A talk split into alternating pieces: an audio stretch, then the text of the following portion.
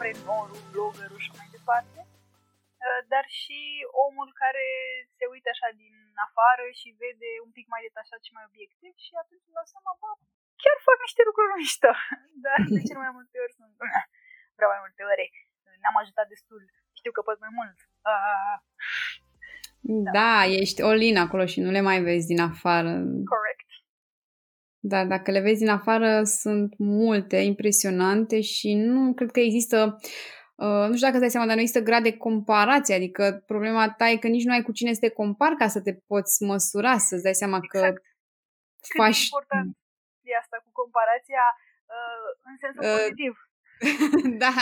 Clar, clar, nu vorbim despre ce nota a luat colegul, dar uh, atunci când vreau să mă mai inspir și să mă mai, uh, nu știu cum să zic... Uh, cred că da, asta e cuvântul, inspir de la alții care o fac fix chestia asta, găsesc un pic dificultate, nici măcar la internațional nu pot să zic că am niște repere, ceea ce e și bine că mă face unică, nu știu cum să zic, sau primul vlog despre voluntariat, cum l-am și numit de altfel, dar e și un pic greu că pornesc așa, ca un Tarzan într-o junglă care trage cu ce are la îndemână să facă un drum pe parcursul ăsta de făcut de bine.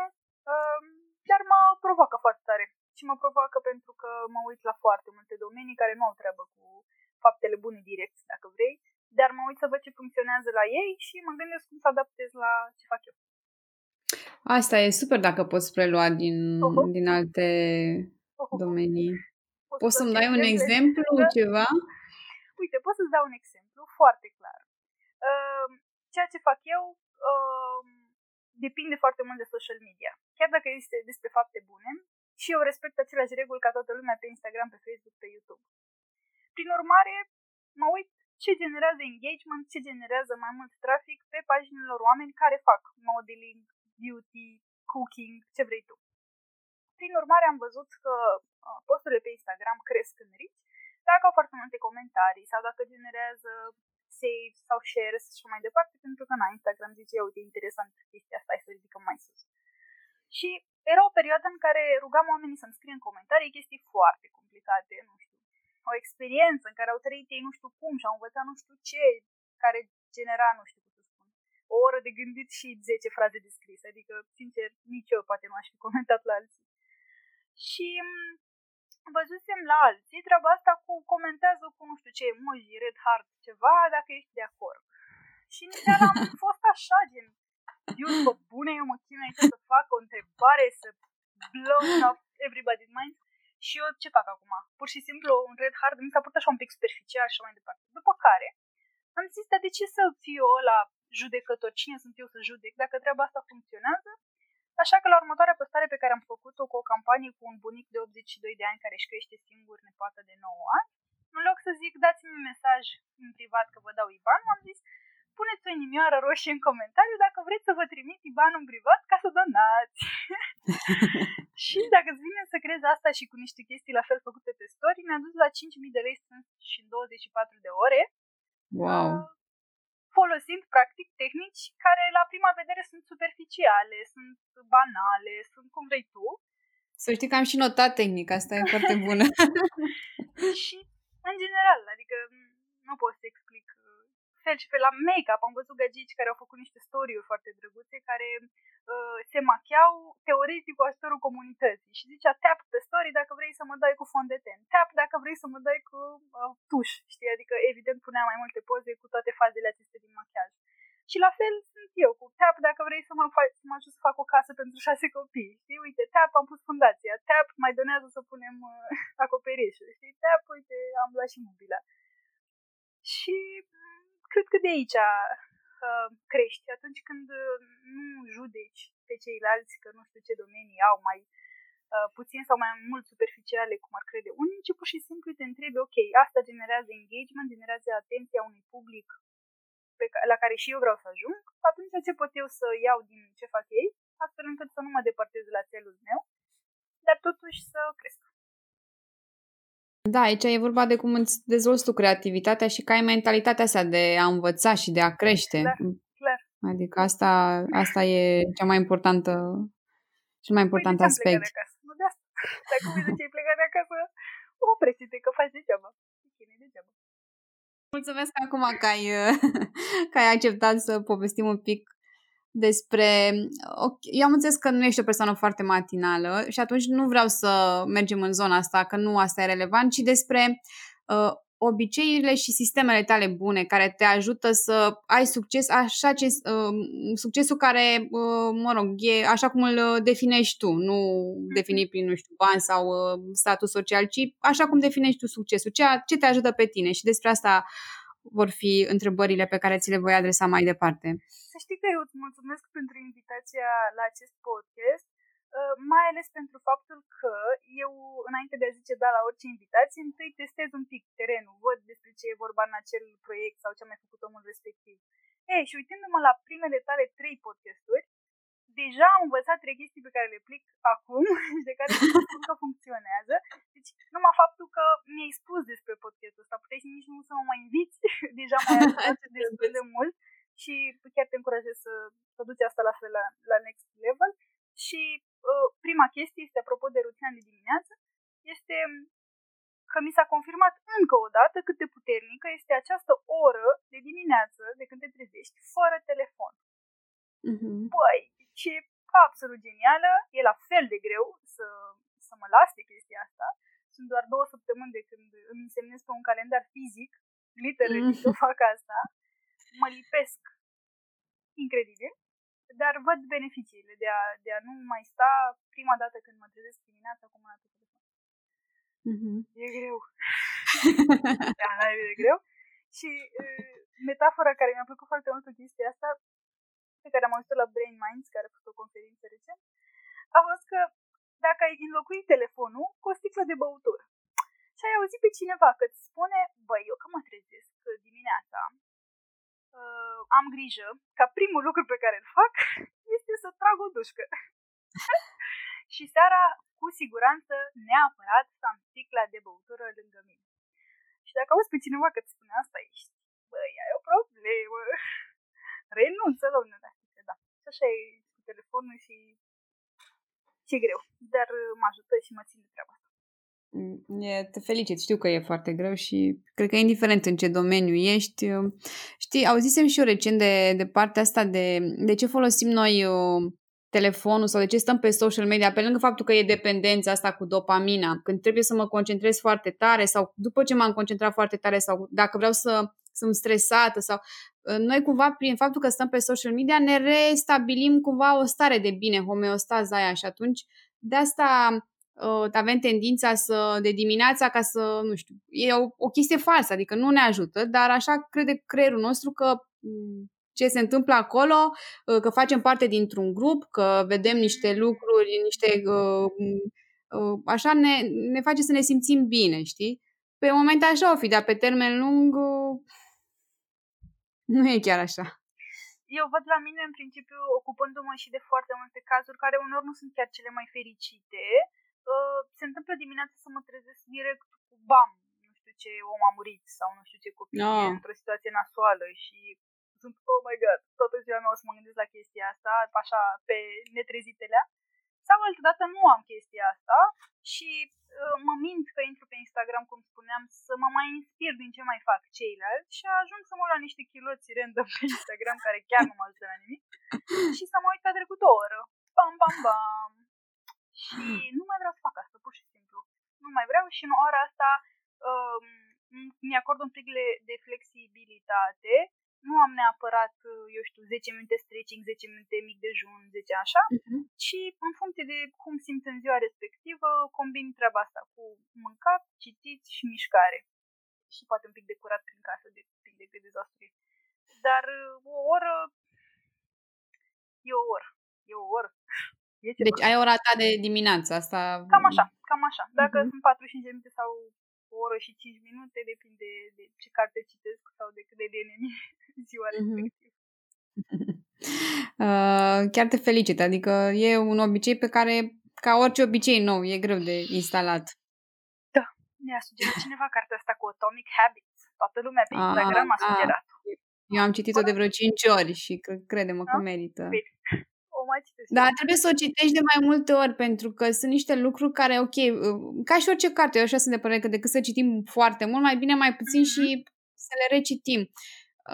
Cumva citești odată, apoi citești, înțelegi altceva și pe mine m-a ajutat, nu știu, pot să zic așa, că mi-a schimbat foarte multe obiceiuri și am înțeles foarte multe din, din această carte și da. Stă la baza oricului comportament bun. Da. Știi că cred că nu spun suficient de mulți oameni chestia asta, recitiți o carte, recitiți o carte. Eu, eu la un moment dat chiar aveam impresia asta, că am citit o carte și mi s-a părut atât de bună, încât voiam să fac cadou, sau poate mi s-a părut așa și așa și tot voiam să dau mai departe, știi, să văd cum aceeași carte cum ar veni, nu altă carte. Uh-huh. După care mi-am dat seama, băi, nu, ia să păstrez da. aici. Așa am făcut și eu. Da, am dat multe cărți bune și apoi mi le-am recumpărat. Exact. Da, da, și de fiecare dată prinzi altceva sau ești într-o altă situație în viață sau ești mai deschis să primești niște lucruri care atunci ți se păreau de necrezut sau imposibile. Da, exact, exact, exact. Dar dacă o carte ți-a plăcut, e, consider că e necesar să o recitești. Da. da, da, da chiar am, am două pe care le recitesc constant. Uh, una se numește, pentru cei care ascultă și sunt un pic mai spirituale așa, se numește Există o soluție spirituală la orice problemă. Adică nu e neapărat o religie, zice și de creștinism, și de Buddha, și de univers, și de tot ce vrei tu. Și mai degrabă îmi liniștește forța asta, nevoia asta de control, stupidă uneori, și insistă foarte mult pe legea atracției printr-o energie bună atunci când te concentrezi pe a atrage chestii bine și bune și muncești în sensul ăsta în viața ta, versus a crede că tu poți să le controlezi pe toate, da, sigur. Sigur, sigur tu, tu poți să faci lucrurile să se întâmple și atunci când mă ia cu anxietate și cu, dar nu se întâmplă lucrurile destul de repede, dar nu cresc suficient de repede, recitesc niște pasaje de aici și îmi dau seama că e ok, hai să respirăm un pic, să respirăm un picuț. E foarte interesant, o să, o să pun un link să văd, mi se pare că n-am mai auzit până acum de... Nu e deloc de... populară, deloc, deloc, chiar mi se pare trist, gen nici măcar nu găsești pe... site-urile astea mai populare de cărți, doar pe, pe site-ul editurii și atât. Mi se pare uh-huh. genul ăla de carte mai ascunsă, dar uite, una mai populară este Curajul de a fi vulnerabil. De la ah, mine. da, da, da. Asta o știe toată lumea. Da. Și... Dar și asta trebuie recitită. Exact. Mereu și practicată, adică, ok, practic. Încă un lucru, citești, dar dacă nu practici, iarăși e degeaba. Și vulnerabilitatea asta, iarăși, o înțelegi diferit în anumite părți ale vieții, știi, poate vulnerabilitatea, nu știu, când ești adolescent, înțelegi că e într-un fel față de gașca ta sau față de prieteni, după aia poate crești și ajungi la un job și vulnerabilitatea înseamnă altceva față de un șef sau față de, nu știu, un proiect la care s-a întâmplat ceva, după care poate ajungi un om de media și iarăși trebuie să alegi ce a, ce șeruiești public și ce nu și cum povestești despre asta. Sau în familie, iarăși. Yeah. Sau cum? În familie, în familie, e altfel de vulnerabilitate, adică, într-adevăr. Și, și să, să înveți și că unii profită de chestia asta. Că prin a părea vulnerabil sau a dori să pară vulnerabil, de fapt, vor doar să fie un fel de victimă și să atragă atenția într-un fel egoist asupra ce se întâmplă, neapărat să ajute prin ceea ce au împărtășit cu ceilalți, iarăși. Fel și fel de valențe ale vulnerabilității. Da, asta nu le putem controla. Până la urmă putem controla ce, ce facem noi, știi? Și... Cu ce am legat-o acum, ultima dată, mi s-a părut de treaba asta cu zona de confort, care la fel depinde, unor e clișeic, altor nu. Um, pentru că pe măsură ce mai făceam o chestie dificilă, la care nu voiam să mă bag și la care mi-era foarte greu, uh, după ce depășeam bariera asta, evident, mă simțeam bine, mă simțeam încrezătoare, dar credeam că gata, gata cu zona de confort, am făcut-o și pe asta, that's it. Nu, că după aia faci o perioadă lucrul ăla și iar ești într-o zonă de confort. Și iar trebuie să faci ceva greu. Așa funcționează, frate, dă încolo de treabă. Nu-mi spune și mie nimeni că, că e așa. De exemplu, da, până la urmă te-ai plictisit sau asta ai ales, nu, asta ai ales drumul acesta ca să ieși continuu din zona de confort, adică incredibil, incredibil. Asta e menirea ta, știi, poți să scrii acolo, e zilnic din zona de confort. Adică citisem atât de multe chestii despre nevoia asta de sens, că până la urmă asta m-a făcut pe mine să zic la un moment dat, ia gata cu programarea și cu chestiile astea, chiar dacă sunt poate bănoase și de viitor, ia că eu vreau să fac altceva, nu I T, vreau să fac bine și vreau să fac social media în bine.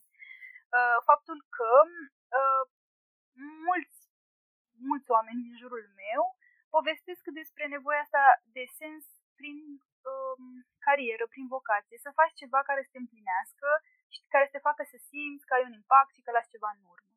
Și că mulți, din păcate, uite, trăiesc o viață și poate nu-și dau seama niciodată sau poate își dau seama spre finalul vieții ce, ce erau ei meniți să facă pe lumea asta. Dar nimeni nu mi-a zis că și dacă îți dai seama ce vrei să faci și ești super happy, că ai descoperit și că uite, ești acolo și că simți că faci ceea ce trebuia să faci în viața asta, vine asta la pachet, cu imposibilitatea de a pune o dungă fină între viața personală și viața de muncă. Pentru că îți place atât de mult ce faci, nu? Pentru că chiar erai făcut pentru chestia asta, încât ajungi într-un burnout din alt motiv, că nu mai știi când să te oprești să zici gata, sâmbătă e sâmbătă și duminică e duminică și gata. Da, și acolo sunt eu acum. Și cum ai rezolvat această situație cu mutele? Am un noroc că am încă prieteni sau îmi păstrez foarte aproape prieteni cu care pot să vorbesc și altfel de chestii în afară de muncă. Începând de la iubitul meu care stau în casă până la prieteni pe care mi-am păstrat din corporație care încă lucrează în timpul săptămânii și pauza de weekend e pauza de weekend. Um, și conectându-mă cu ei mi-aduc aminte de anumite lucruri. Dar se întâmplă foarte mult să lucrez și sâmbătă și duminică, ba chiar să mai dau mesaje unor oameni de muncă și să-mi zic că el e duminică. Sincer, îți răspund mâine. Nu fac și de cacao. De fapt, ce faci tu e un fel de freelancing și cred că e un pas necesar ca să-ți înveți tu limitele până la urmă și mm. nu cred că aveai cum din start, știi, gata, eu fac asta, dar uh, uitați, astea sunt limitele mele. De la ora X uh, nu mai răspund. Adică, poate, da, e dificil, dar e dificil ca să înveți tu exact până unde, cât poți, când nu poți. Și dar, întrebarea la care încă nu răspund este că uneori nu-mi dau seama dacă eu fac un lucru acum, îl fac pentru muncă sau îl fac pentru mine sau mă distrez. Adică mi se întâmplă, de exemplu, anul trecut când am lucrat la Magic Camp, aveam întâlniri cu voluntarii care se întâmplau după șapte opt seara pentru că atunci terminau ei cu munca. Și eu stăteam până pe la unsprezece noaptea pe acolo, desigur venită de dimineața și mă gândeam, băi, eu de la opt la unsprezece seara. Am stat pentru că așa dicta munca mea, să spun, să povestesc despre aplicația respectivă unor voluntari. Sau, de fapt, e fan și mă distrez și cunosc oameni noi și mă împrietenesc și cunosc povești mișto din care să mă inspir să cresc sau să ajut și pe alții, știi? Nu, nu pot să zic, nu pot să zic. Adică citesc o carte pentru că vreau eu să mă dezvolt sau, nu știu, mă distrez sau să mă înțeleg mai bine și cum să trec peste temerile mele și să cresc mai mult și să ajut mai mult. La un moment dat nu mai, nu mai știi unde începe și unde se termină treaba asta cu munca și cu pasiunea.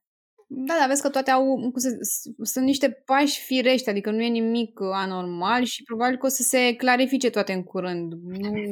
Așa Așa că uh, simți, știi, nu cred că ai nevoie de o presiune în plus, știi, oare ce fac e bine, adică atât încât limitele tale de sănătate uh-huh. uh, sunt ok și ai grijă de tine, nu știu, mănânci, te hidratezi, dormi. În rest că uh, lucrezi, nu știu, nu lucrezi de la opt dimineața la unsprezece seara, lucrezi de la doi la unsprezece seara, știi? Și că te și distrezi, asta uh, e ca și cum ai face ceva greșit, dimpotrivă, e foarte bine, adică e visul tuturor să facă ceva bun și să se și distreze. De obicei, ori faci ceva bun, dar nu prea ai distracție, adică sunt puține joburi care să-ți aducă și fan uh, la pachet, așa că ce spui tu, cred că e un pic o ruminație din asta, prea le, le gândești un pic prea mult, când lucrurile sunt și simple și frumoase și toată lumea te invidiază. Da, că, că tot întrebai tu ce înseamnă succesul pentru mine. Um, pentru tot ce am văzut în ultima perioadă, aș, aș pune gale între succes și echilibru. În același timp, asta vine și cu o presiune. Că nu e ușor să ții un echilibru în orice, adică echilibru, orice discuție ai deschide, ai zis despre alimentație, păi hai să vorbim despre carne, despre lactate, păi știi că trebuie echilibru între legume și fructe, dar totuși nici prea multe, dar nici e echilibru, între somn și viața așa, da, dar trebuie un echilibru, dar ce citești, da, dar trebuie un echilibru, și sport, da, trebuie un echilibru. Și ăsta e cumva lucrul la care țin și oamenii de succes, mi se pare că au într-adevăr un echilibru așa între ceea ce fac la muncă, familie, cum arată, cum se simți. Dar nu neg că asta vine și cu o presiune așa de de o luptă continuă de a fi acolo. Și când îl pierzi, să lupți să fii iar în echilibru.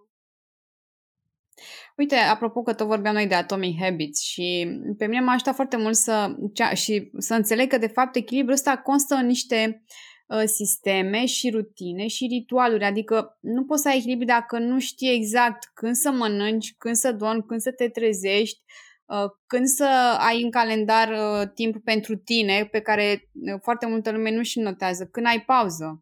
Când ai pauză de uh, să nu faci nimic sau când ai sportul să-l pui în calendar și asta cred că înseamnă echilibru, cumva să îmbini și planificarea cu rutinele, cu ceea ce îți place și să fie toate puse la, la locul lor și doar uh, nu să stai să te gândești oare ce mai am de făcut, oare am mâncat astăzi, oare am dormit suficient, cumva să fie, să știi că le faci, din, le faci bine pentru că ele uh, sunt stabilite, sunt niște sisteme pe care le urmezi. Bănuiesc că, nu știu, tu având background din ăsta tehnic, oarecum ți-e ușor să, să înțelegi da, da, da. termenul ăsta cumva de, a, de a-ți crea un sistem care să te ajute să, să fii în echilibru. Adică o libertate o sută la sută nu e chiar de dorit. Libertate, libertate cumva condiționată, aș zice, dar poate condiționată vine cu un sens peiorativ. Cu niște repere, poate, după care să te ghidezi. Dar mai mult decât repere, adică să le ai cumva toate planificate, să știi, ok, mă trezesc la opt, până la nouă trebuie, mănânc și fac ordine, de la nouă am timpul meu, de la zece fac asta, pentru că eu am observat, dacă îmi bifez în calendar perioadele în care uh, mănânc sau uh, fac mișcare, mie îmi rămâne puțin timp pentru... Uh, pentru, mă rog, pentru muncă și pentru ceea ce vreau să creez. Dar așteptările mele sunt mult mai mari, știi? Și atunci așteptările mele de a crea ceva uh, foarte repede și foarte bine cu timpul de fapt limitat pe care îl am, îmi creează, e o problemă, știi? Și nu ne dăm seama decât de atunci când punem totul în calendar și comparăm cu ceea ce așteptări avem. Și atunci cumva cred că trebuie să te gândești ce așteptări ai da, de la tine. Nu, nu trec niciodată în calendar chestiile astea. La vase, mișcat, dus până la magazin, nu. Da, într-adevăr. Și pentru asta chiar pot să spun că cer ajutor când vine vorba de organizare, ori prietenului meu, ori unei prietene care știu că e mama la proceduri și la organizare. Cam o dată pe săptămână sau poate când simt eu că o iau razna cu câte mi-am pus pe listă, povestesc cu unul din ei și le spun, uite, o săptămână asta eu îmi propun să fac asta, asta.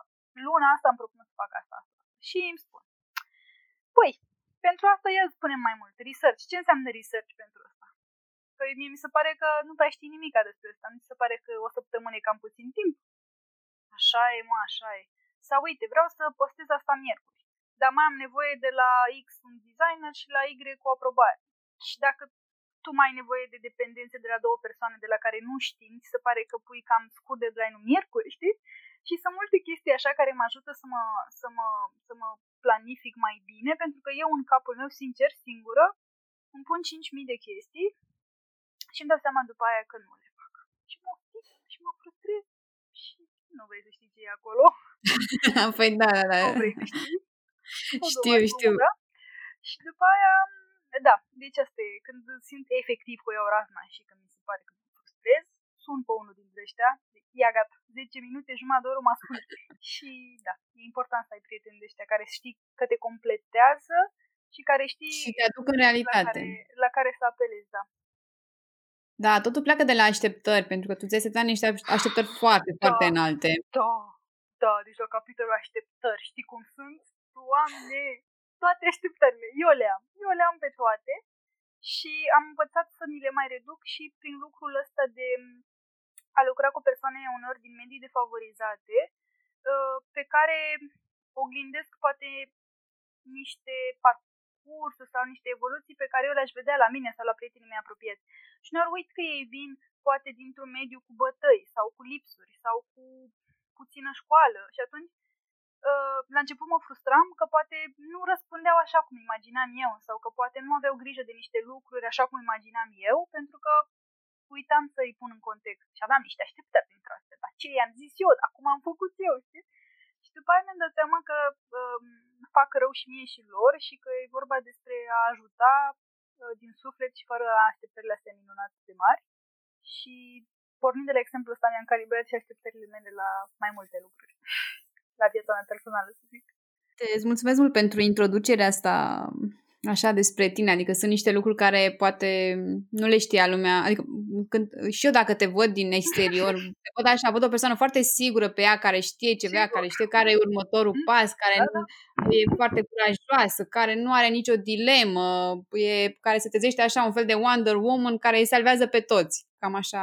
Știi e... că filmul meu preferat e Wonder Woman, chiar l-ai zis super bine.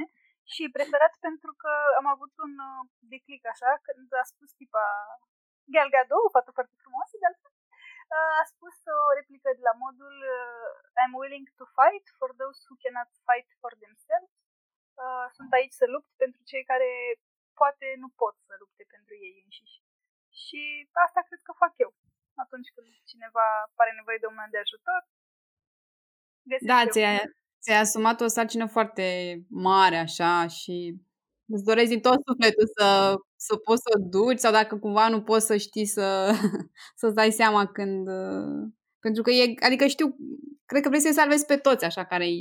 Păi de asta, asta merg la terapie, cu subiectul ăsta în cap merg pentru că de aici și frustrarea că nu fac suficient sau că nu-mi dau voie să iau pauze pentru că mă blamez uneori când, nu știu, ies la o cafea cu niște prieteni și... vine așa o voce în cap care îmi spune, dar tu ce faci, bei cafea în timp ce alți copii mor de foame, nu știu unde. Uh, și am luptat cu gândul ăsta pentru că e un gând negativ și mă trage în jos, pentru că în momentul în care nu iau pauze și mă tot gândesc la toate celelalte, dar mai puțin la mine, ajung la exemplu la clasicul masca de oxigen în avion și îmi dau seama că mie mi-e rău, efectiv mă doare o inimă, o, o stomac, o tenirce. Și nu mai pot să ajut. Și atunci uh, accept cafeaua asta cu prietenii mult mai cu inima deschisă și după aceea cafea prinde energie mult mai mare să ajut uh, și mai bine în continuare. Nu știu dacă, dacă înțelegi ce zic. Dar da, da, nu, înțeleg foarte bine. Înțeleg, luptă, înțeleg. E o luptă mare, mare și, și în momentul în care nu mai pot să o duc așa singură, uh, de fapt mi-aduc aminte că nu sunt singură și că am prins curajul să spun cu voce tare ceea ce te-am spus mai devreme, în momentul în care mi-am dat seama că nu sunt singură uh, deloc și că sunt uh, zeci de oameni care îmi scriu zilnic și cu care ajung să construiesc lucruri mărețe. Și atunci se duce un pic așa din, din presiunea asta, eu, Eli, că nu e eu, Eli, mamă, câte fac eu, Eli, ci câte face comunitatea.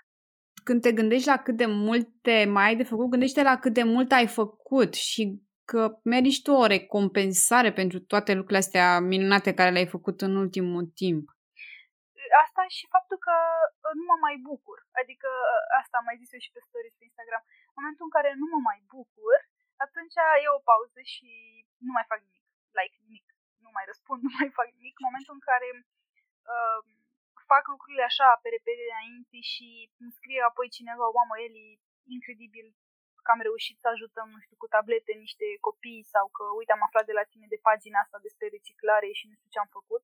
Și eu zic, a, da, bună, papa, zi bună, așa, mai departe, următorul.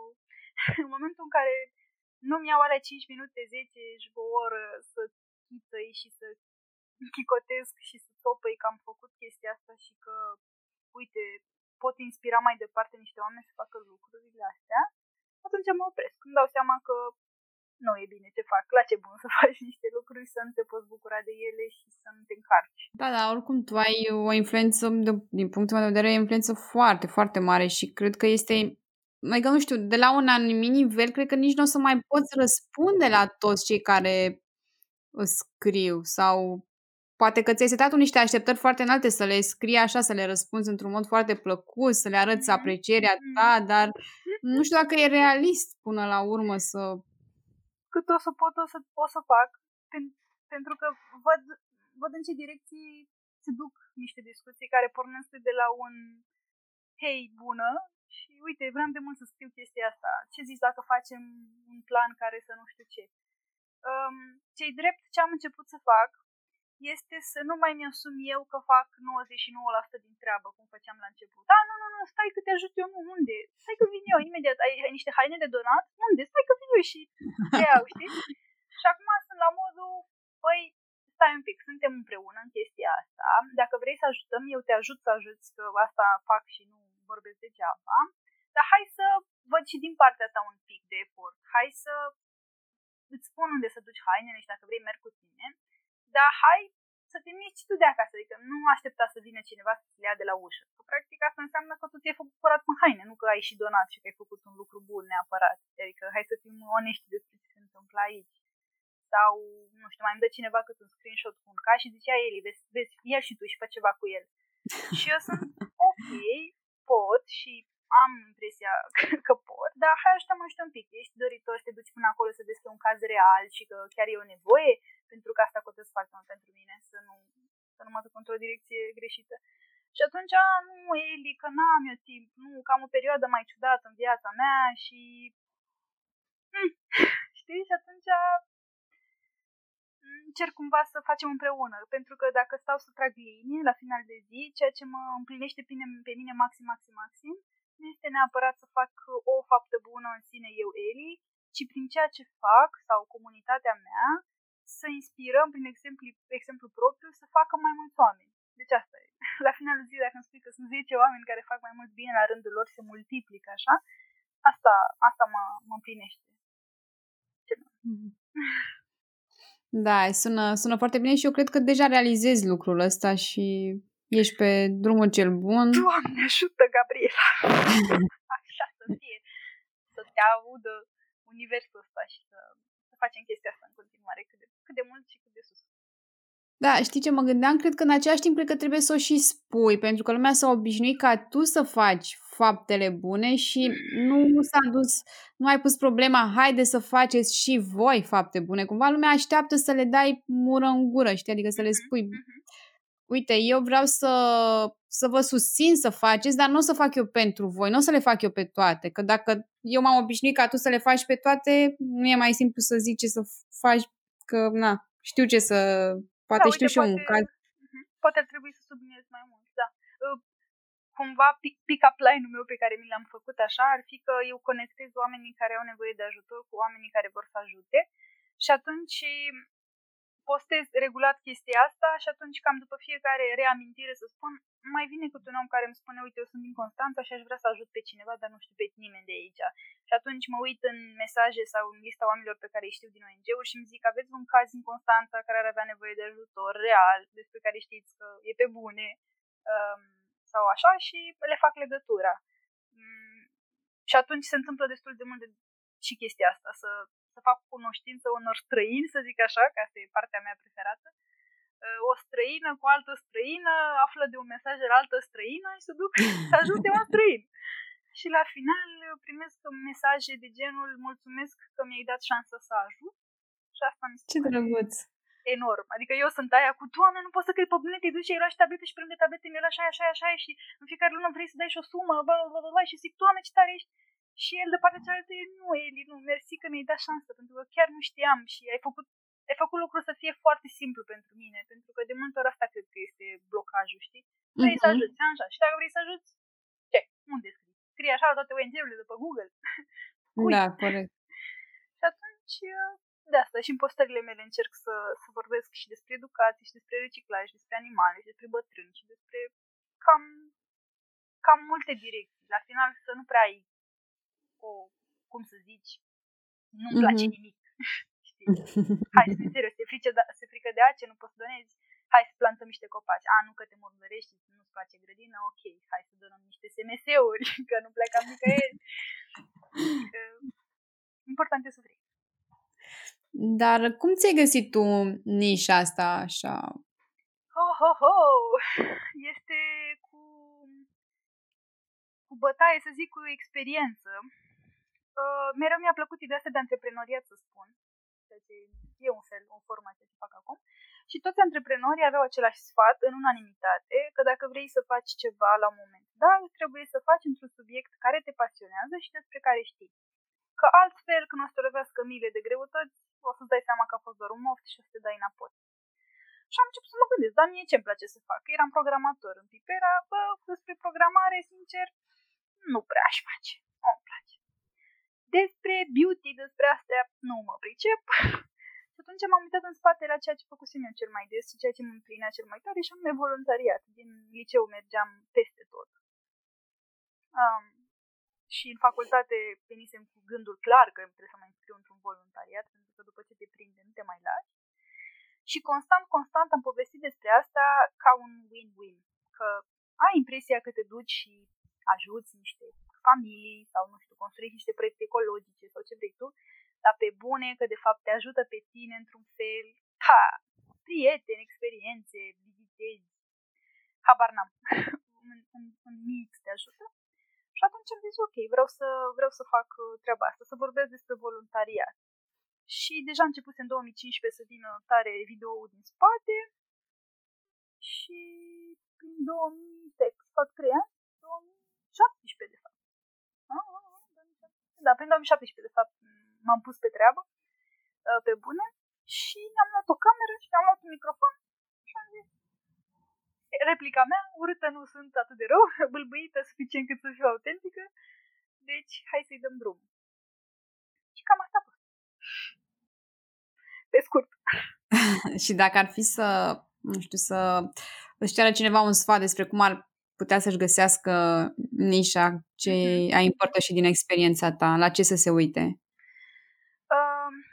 Dacă vorbim despre treaba asta cu uh, canal de YouTube sau proiect self, pentru că asta mă întreabă foarte mulți oameni, uite, vreau să deschid și eu un canal de YouTube, dar nu știu despre ce sau nu știu foarte bine când, cum. Uh, dacă nu știi neapărat nișa să pui degetul pe ea, uh, întrebarea care se pune este ce fel de oameni vrei să te urmărească, ce fel de întrebări își pun oamenii aceia, la care tu ai fi bun să răspunzi cu ceea ce știi și cu ceea ce îți place să faci.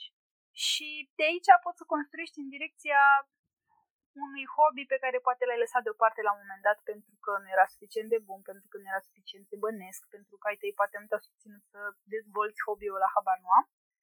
Uh, poate o perioadă în paralel cu ceea ce faci acum, pentru că trebuie să validezi că e mai mult de un hobby, să zic. Um, și după aia să nu te lași și să faci zilnic chestia asta și să faci zilnic chestia asta. Eu când am auzit de treaba asta cu să faci zilnic un lucru, fiind totuși un milenial care se plictisește destul de repede, am zis, cum mă să faci în fiecare zi acel lucru, să muncești pentru acel lucru? Cum adică în fiecare zi? Cum adică? Nu există. Pentru că mă, mă uitam, de exemplu, la sport. Mie nu-mi place să fac sport deloc și să-mi spui că trebuie să fac cincisprezece minute zilnic. Păi mă împuști. Cum adică să fac cincisprezece minute zilnic? Nu vreau. Nu există. Este niște neștiutori toți și o să vă arăt că se poate și altfel. Și ce să vezi, nu se poate altfel. Uh, cu sportul încă nu i-am dat de cap, e drept, dar um, în partea asta de propriul business, în propria pasiune, în uh, ce fac acum, nici măcar nu trebuie să-mi spui să fac ceva zilnic. Vine automat și e ușor. Chiar vine efectiv ușor. Uite, poți, aș vrea să te mai întreb ceva, poate e un pic personal, dar uh, mă gândesc că uh, tu ești un influencer și poate convingi și alte persoane să devină influencer de fapte bune, cum ești tu. Cum s-ar putea susține ei? Că, ok, susținere pentru alții găsesc, dar ei cum s-ar putea susține din acest, să zic, job? Păi, există această variantă, în primul rând, să te angajezi la un O N G. Uh, O N G-urile care vor să crească au angajați. Și mi se pare corect să se întâmple chestia asta. Știu că sunt foarte mulți oameni care cred că o sută la sută din, din ceea ce se donează ar trebui să se ducă către cauză, dar eu vin și spun că e imposibil și pierzi de fapt niște bani dacă nu ai niște oameni acolo să se ocupe de acele donații zilnic. Um, apoi, dacă nu e vorba neapărat despre voluntariat, O N G și așa mai departe, există aceste conturi de Patreon, de crowdfunding, în care oamenii te pot susține. Pe mine mă susțin cu doi, cinci sau douăzeci de dolari, aproape treizeci ceva de oameni. Uh, se adună aproape o mie de lei pe lună, care pentru mine e o siguranță și pot să-mi plătesc niște chestii de la chirie, la studio, până la o cameră mai bună sau un curs. Și constant vorbesc cu oamenii care mă susțin și le arăt ce se întâmplă cu banii lor și le dau așa mici chestii la care nu au acces ceilalți. Uh, și apoi este the ultimate, acel lucru pe care toată lumea îl vede pe Instagram, și anume campanii cu companii care uh, sunt interesate de domeniul pe care tu îl, tu îl promovezi. În cazul meu se cheamă C S R, și anume Corporate Social Responsibility, adică atunci când vedeți că toate companiile dau o mie de dolari la nu știu ce sau plantează trei mii de copaci, uh, e o direcție pe care o au toate companiile din afară și văd că vine foarte frumos și spre România și atunci... Uh, Eu sunt acolo să le ajut să facă acele campanii sau să devină mai vizibile sau să le dau idei sau să le fac legături cu, cum spuneam, oamenii care vor să ajute cu cei care au nevoie de ajutor.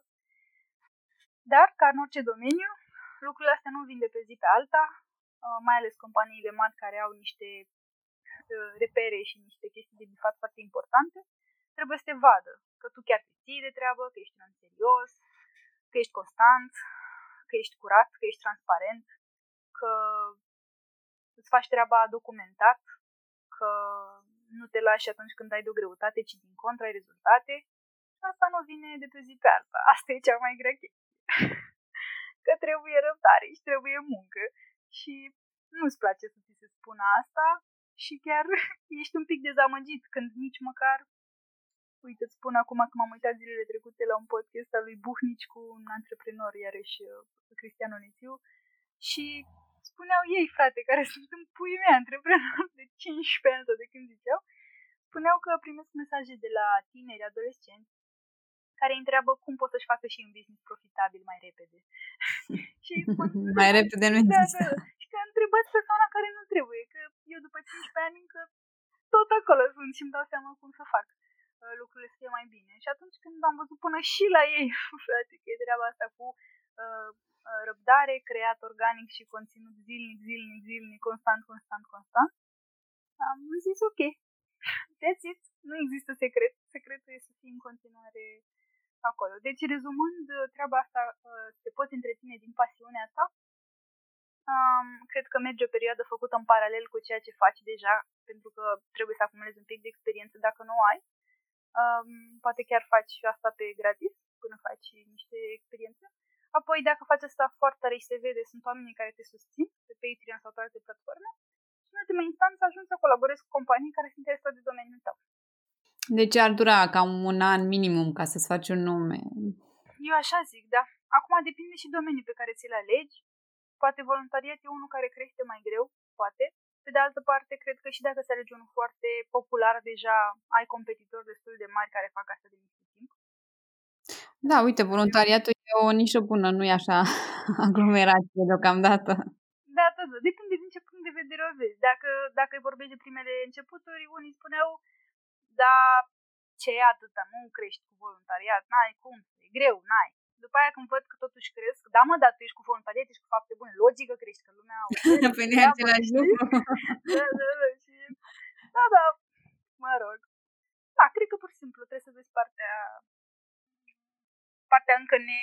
Cum se zice? Ne... Descoperită, nu știu, unghiul neconvențional din care să spui povestea ta. Da, pe care să-ți o spui și ție, știi că e necesar să-ți respui povestea de multe ori ca să ai uh, entuziasm să mergi mai departe. Mm-hmm. Ce ai învățat în două mii douăzeci? Ce am învățat în două mii douăzeci? Am învățat că... Am învățat că e normal să ai anxietăți. Că e normal să vorbești despre ele și să vezi ce e acolo. Că până nu le rezolvi, nu o să poți să crești mai sus de atât.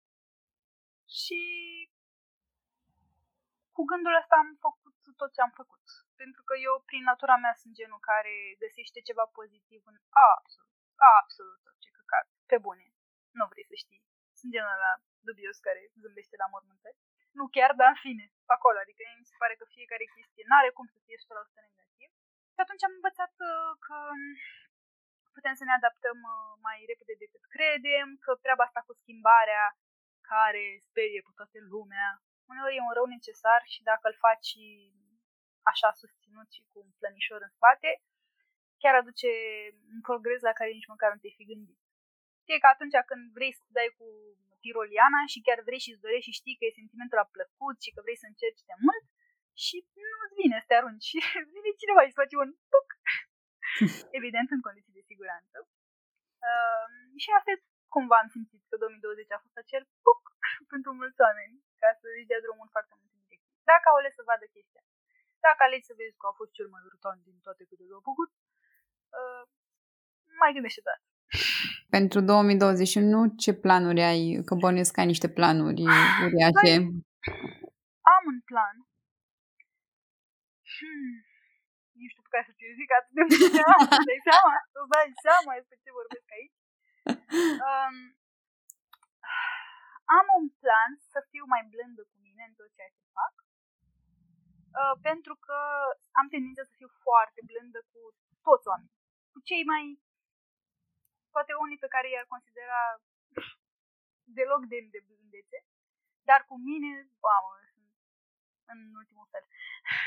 De asta, cumva, uite, spun aici și să mă aud la final de două mii douăzeci și unu, mă reaud atunci, dacă mi-a ieșit. Adică, în momentul în care poate nu s-au stâns atât de mulți bani pe, care, pe cât mi-aș fi dorit, în momentul în care poate nu o să pot să răspund la toate mesajele pe care mi le-am propus, în momentul în care nu o să mai dureze trei luni să fac ceva, o să dureze șase, să înțeleg că sunt chestii pe care nu le pot controla, că poate din asta eu trebuie să învăț că subestimez timpul de execuție al unor lucruri, că poate ar trebui să dau mai mult timp acestora și să mă bucur că și dacă n-au durat trei și au durat șase, ei, la finalul celor șase, uite ce am construit, ce frumos și ne luăm energie să ne facem niște lucruri. Asta e tot ce pot să spun, ca, cu blândețe. Și ca direcție de fapte bune, știu sigur că vreau să merg în continuare în două direcții, care mie să ne aducă acel echilibru despre care îți povesteam, și anume partea caritabilă în continuare, care se duce într-o zonă de, nu știu, poate povești mai triste, cum spuneam mai devreme, fără posibilități, medii defavorizate și așa mai departe, și în același timp o parte de educație în direcția de tineri, o numesc eu dezorientare în carieră, care îmi permite mie să fiu și un pic mai amuzantă și un pic mai Uh, cum sunt eu în mod normal atunci când nu am tonul ăsta de uh, chestii mai sensibile, uh, pentru că e o zonă în care nu mi se pare că este suficient exploatată, cea pentru tineri din liceu și din facultate care sunt în situație să-și aleagă o meserie și nu știu ce să fac. Cum am fost și eu de altfel, dar am ajuns să fac automatică și calculatoare și pe am de să dă seama că nu e ce trebuie. Și în direcția asta o să fac niște mișcări. Asta e cumva pe lângă zona de ce faci tu, voluntariat. Asta nu prea mai, nu e, nu intră în aceeași... Eu, eu o văd o legătură, pentru că, bine, știi, după ce faci un domeniu, se pare că toate au legătură cu domeniul, îți dai seama. Eu o văd o legătură pentru că totuși am ajuns să-mi dau seama la ce sunt bun făcând voluntariat. Atunci când ești în liceu sau în facultate și nu ai foarte multe opțiuni neapărat să-ți dai seama ce vrei să faci, consilierii din școală nu au neapărat un plan în direcția asta, ce poți să faci ca să-ți dai seama ce-ți place? Să faci, să încerci, vrei să faci medic, mm-hmm. păi du-te okay. și vezi, le ieși încă un lucru de salvare, să, așa, vrei să, nu știu ce vrei să faci, vrei să vânzi sau să vorbești în public cu niște oameni, să faci comunicare, du-te la niște concursuri din astea, public speaking, vezi, le ieși, înveți, îți place, adrenalina aia de energie. Vrei să expui la mediu ca să poate lua o decizie. Exact, exact, exact. A, mi se pare o idee foarte bună, dar uite, eu de exemplu vin dintr-un, dintr-un oraș foarte mic în care habar, mă rog, nu exista nimic, uh, Hațeg, Hunedoara, și ar fi ok dacă ai merge și în zone din astea mai mici, adică nu doar hai în București. Și... Păi eu vin din Turnu Măgurele, telor, mă. E atât de mic încât nu poți să dai de carnet, trebuie să duci în Alexandria. Ah, ok. Și cu toate astea am avut o profesoară de română care ne-a tras spre direcția proiecte extracurriculare, de fapt, nu se zicea voluntariat atunci. Um, și am ajuns. Vara mergeam moca la mare, cu proiecte antidrog, dar stăteam moca la mare o săptămână. Uh, și am fost și în Europa, ca europarlamentar la Strasbourg, tot așa, cu un proiect civic. Um, Super! Au fost, poate în Hațeg, uite că nu știu ce se întâmplă în Hațeg. Um, dar acum poate ori exista, exact. Pe vremea mea, cu mulți ani, fără număr, nu știu dacă, nu exista nimic. Adică, și asta, adică, eu am, eu am dat la o facultate care uh, hab, nu pot să zic că îmi plăcea sau nu-mi plăcea sau nu era ceea ce îmi doream eu, dar nu știam ce, ce, ce se mănâncă celelalte. Părea cea mai ușoară variantă, mai simplă. Ce facultate? Uh, ASE. Ce anume? Din asta? Economie generală. Cea mai simplă, cea mai simplă cea mai variantă. General, chiar ce, ce, cea mai generală, general. Da, exact. Exact. Acum fac psihologie, știi? Adică acum după douăzeci de ani, după ce am terminat prima facultate, am dat la a doua facultate care ah, chiar e ceea ce îmi doresc. Ce să vezi? Am trecut ceva timp exact. Ca să, să mă lămurez, dar m-am lămurit până la urmă. Asta e tot ce contează, da. Procentul ăsta pe care îl văd în toate studiile, că optzeci la sută dintre noi ajungem să muncim în domenii care nu sunt în legătură cu ce am făcut la facultate, mă sperie, optzeci la sută, păi, nu zic că pierzi da. Anii aia, că tot câștigi niște aptitudini pe care le folosești mai departe. Niciun fel nu pot să spun că îmi pare rău că am da. Făcut matematică și calculatoare. Dar nu mai bine ar fi fost dacă aș fi avut o direcție cât de cât în zonă, măcar, nu știu, nu era comunicare în, nu știu, mm-hmm. ce direcție, era drept, na, poate așa, era comunicare în juridic, habar n-am. Na, nu știu, e o, e o desțelenire așa pe care aș vrea să o fac. Nu mi se pare că e nicio uh, entitate care să-și asume așa o putere în direcția asta, dar tinerii îmi scriu tot felul de chestii pe Instagram în direcția asta, că bate bacul la ușă și nu știu ce să fac. Ce drăguț! Și am simțit că, tot pornind de la exemplu personal, aș putea să fac ceva în direcția asta, pentru că, fără exemplu personal, mi se pare că ești fals și că la un moment dat o să se prindă lumea că minți. Da, clar, dacă nu vorbești din propria ta experiență, nu... Nu, ai, nu ești autentic. De fapt, cam asta e ceea ce diferențiază, zic, oamenii de succes, așa cum definim noi succes, este autenticitatea. Dacă nu ești autentic, nu, nu merge. Corect. Cât, cât să, să, să o iei din citate? A zis ăla, da, ăla a zis ăla, dar am mai citit în cartea aia, cu siguranță și X avea dreptate în cartea Y când spunea despre Z. Dar cât să o zic? La un moment dat ești, aha, și tu când? Da, uite, uh, am o întrebare, că tu lucrezi cu foarte multe cazuri, cum spuneai și mai devreme, că poate să te sune cineva dimineața. Uh, ce faci când te simți copleșită? Pentru că sunt situații care bănuiesc că te copleșești la un moment dat. Da, multe, multe, multe care, la care parcă nu mai merge nicio frază dintre asta, cu toate se întâmplă cu un motiv și fiecare are menirea lui și nu știu, chiar sunt unele la care nu înțelegi de ce și... Uneori sunt aceiași oameni care lo- sunt loviți, oameni non și tot ei. Și... Of, e greu care să fie un răspuns care chiar să ajute poate și pe cei care ne ascultă. Cred că e, revin la treaba asta cu răbdare și cu lucru. E un mușchi și ăsta pe care îl antrenez tot timpul la a vedea um, o parte bună sau de a învăța ceva, inclusiv din, din pier- pierderea cuiva sau poate dintr-o boală incurabilă sau poate din... un șoc dintre ăsta venit din nicăieri. Dacă nu aleg să văd partea bună în, în chestiile astea, să văd doar partea rea, chiar nu mă ajută și mă înfundă și mă face să renunț la tot ce aș mai putea face. Pur și simplu stau acolo cu emoția aia un pic și mă întreb, ok, cum mă face să mă simt chestia asta? Ce aș putea eu să fac cu lucrul ăsta? Nimic, ok, mai stau un pic. Dar de cele mai multe ori găsesc, găsesc ceva, ceva din lucrul ăla și și continui să mă înconjur de oameni care fac aceleași lucruri ca mine. Pentru că atunci când eu simt că nu mai pot să fac chestia asta, nu știu, mă uit la Ines, o prietenă care are diabet și a făcut un vlog despre chestia asta și o comunitate în care spune ok să te înțepi la restaurant în mijlocul lumii, că altfel mori dacă nu faci insulină, știi? Sau mă uit la Mariana Ciucă, la fel a făcut asociația Ora Ion, și-a pierdut sora, să zic așa, într-o intervenție. Și după aia o soră care ajuta și era foarte implicată în comunitate și a făcut un O N G în, în memoria ei.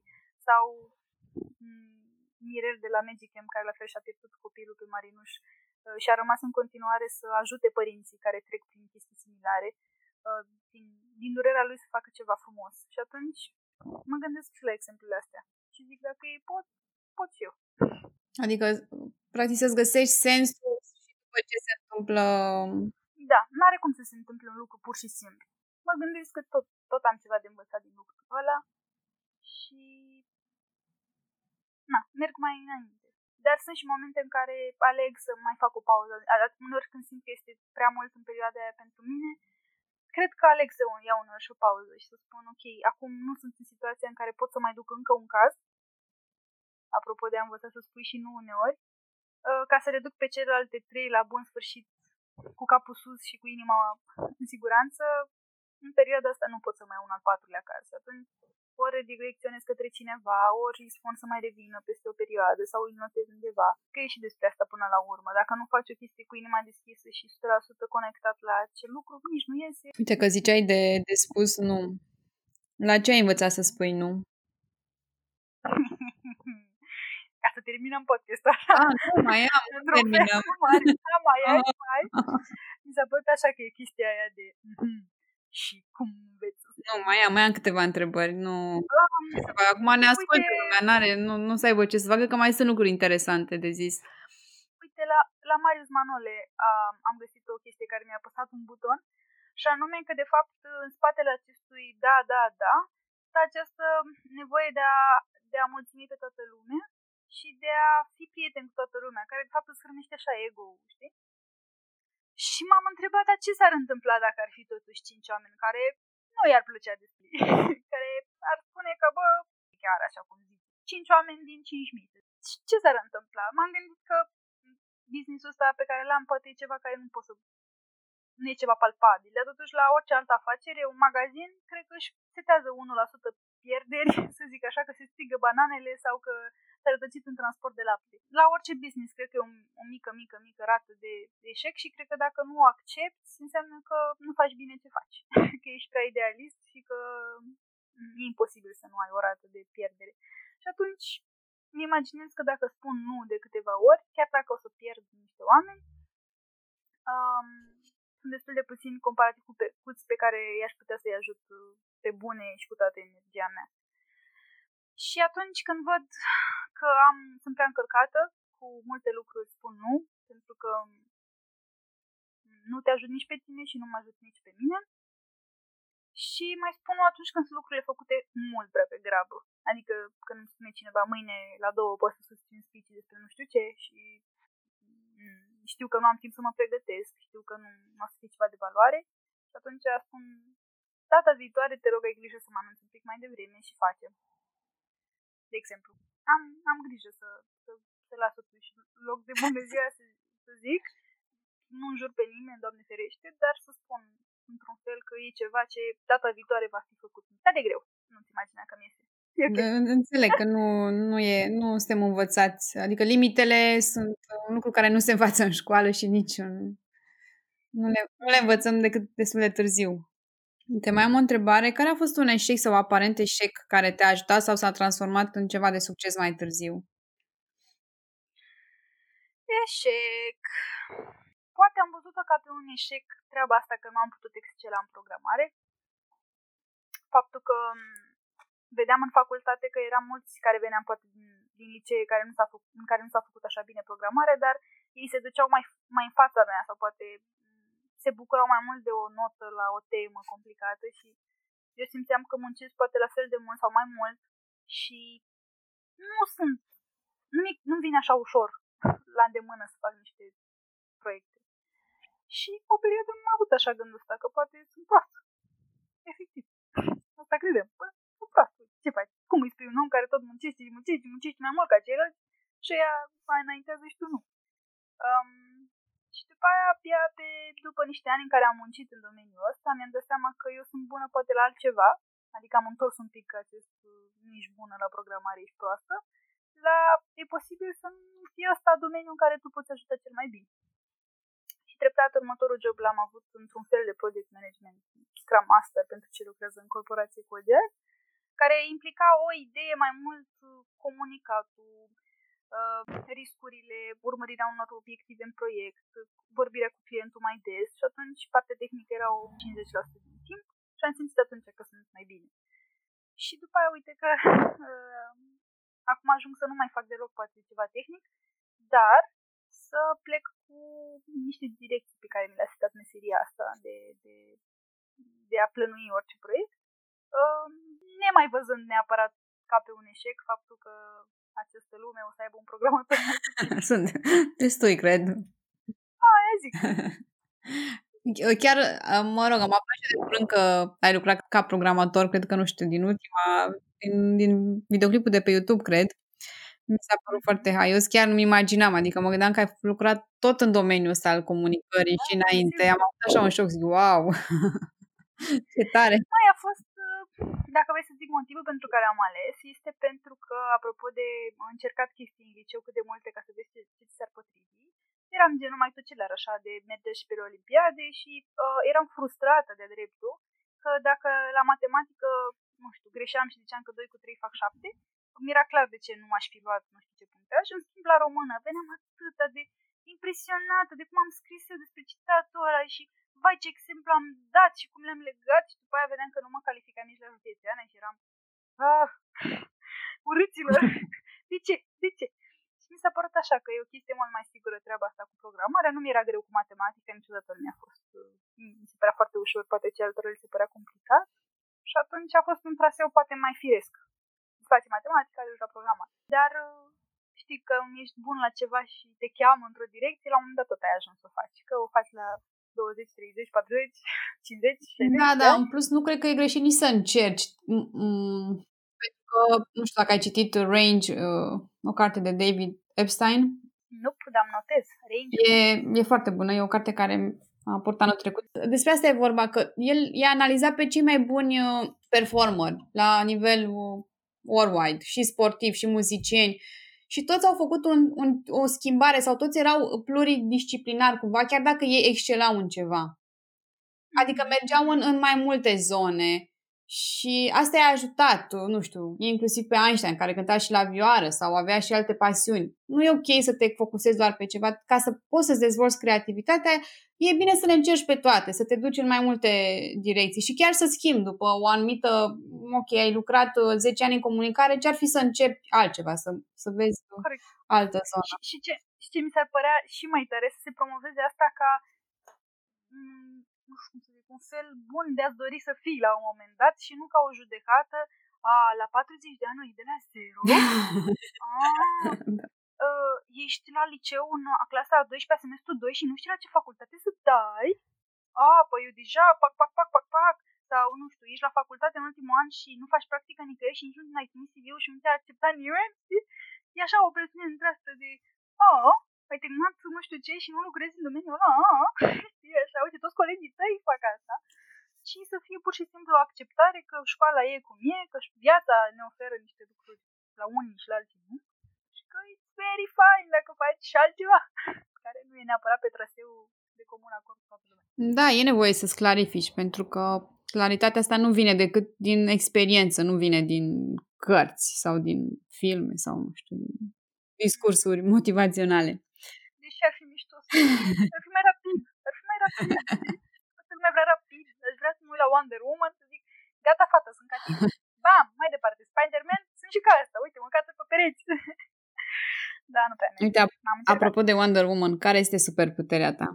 Superputerea mea este și va fi în continuare să conectez oameni și să iau tot ce mai bun din treaba asta de a avea o comunitate în care cunosc foarte mulți oameni.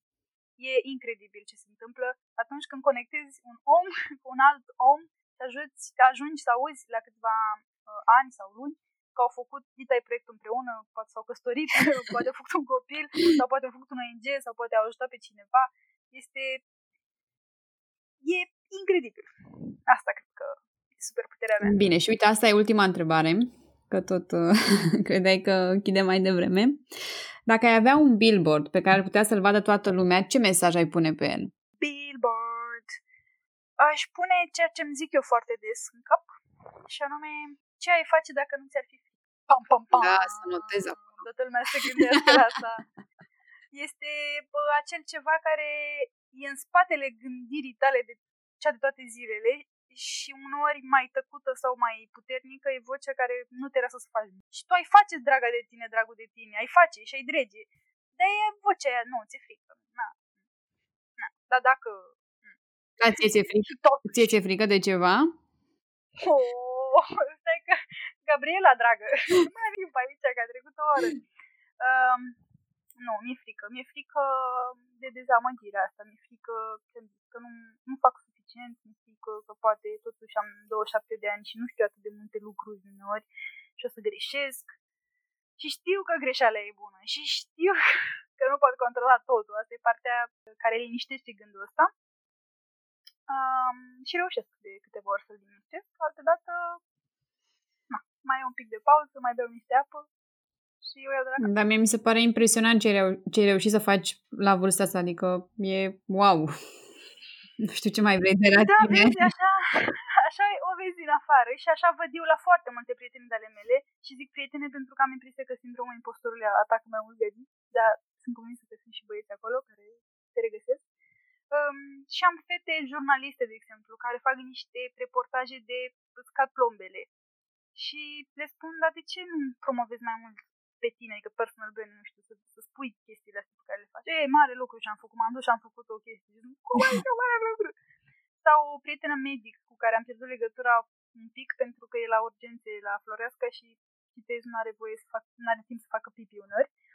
Și eu sunt amazed de câte lucruri face și câți oameni salvează acolo și ea zice, na, e meseria mea, mare lucru ce am făcut. Ce? What? Știi? Uneori nu ți se pare că faci așa multe lucruri. Poate chiar meserii mai puțin în față, așa. Sunt oameni care fac foarte bine ce fac și de asta e rotița din sistemul care creează multe lucruri. Și ai nevoie unor să spună. Deci mă mulțumesc că îmi spui. Da, dacă vrei poți să spun mai des, adică să... Da, mă suni într-o zi, bună, sunt aici, reminder, daily reminder. Poți să, okay. Poți să asculți acest episod ca să... Exact. Pun, să, să auzi cât de mult ai făcut și nu doar că, de fapt, nu doar ce faci, ci ceea ce ești contează mai mult, știi? Și că ești un model, dincolo de ceea ce faci, că ai reușit să fii un model și o inspirație și că așa de multă lume te apreciază, mi se pare ok, nu știu, e wow. Da, îți mulțumesc, mă emoționează pe final și chiar mă... Da, e energie, așa că mai am niște lucruri de făcut azi. Um, da, e important să, să mai spun lucrurile astea pentru că, cum îți spuneam și mai devreme, uneori ești așa prins de chestii în orice domeniu, în orice business ai avea sau în orice job ai avea și la un moment dat uiți, nu, uiți, uiți că ai făcut niște chestii mișto, frate, pe care poți să te bucuri. Și asta e gândul de final, să vă bucurați, oameni buni, de tot ceea ce faceți, care nu pot fi neapărat lucruri de-astea imense, cum a lăudat faptul ăsta în acest podcast. Um, cu siguranță aveți un om pe care l-ați ajutat sau o meserie pe care vă faceți bine sau un zâmbet pe care l-ați adus cuiva astăzi sau dacă nu faceți ceva în sensul ăsta, că sigur o să vă facă să vă simțiți mai bine. Da, uite asta, chiar asta vreau să zic. Gândește că sunt persoane care se uită la tine și se compară cu tine și zic, băi, uite câte face Eli și eu astăzi să mă uit la Netflix. Ok, ce părere să am despre mine? Adică, ce, ce îi zice unei persoane care... Că și eu mă uit la Netflix. Chiar am văzut un film foarte mișto care iarăși nu e prea popular în țară, să vă uitați la el, It's kind of funny. Care? It's kind of funny. Când dacă ai zis tu că e... Da, și că vine Guess Who. Cine? Guess Who. Uh, da, It's kind of funny. E foarte mișto, e despre cum ar fi mișto să se ocupe și țara noastră despre tinerii care au depresie. Că da, și tinerii adolescenți au. Uh, da, și eu mă uit la, la Netflix destul de des. Și e ok să nu facă toată lumea ce fac eu, pentru că dacă ar face toată lumea ce aș face eu, ar fi o viață prea boring pe toată lumea. Așa am înțeles, că dacă ar fi numai oameni buni, ne-am plictisit. Dovadă că știrile bune plictisesc. Da.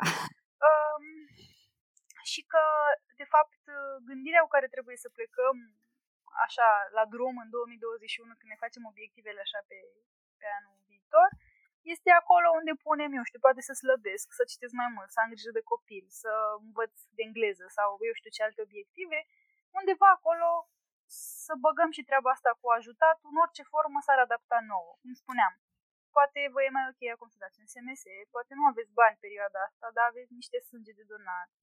Poate pur și simplu nu aveți nicio idee ce să faceți acum, dar aveți nevoie de niște motivații să vă ridicați pe voi înși vă, că sunteți un pic căzuți așa cu moralul după un an greu.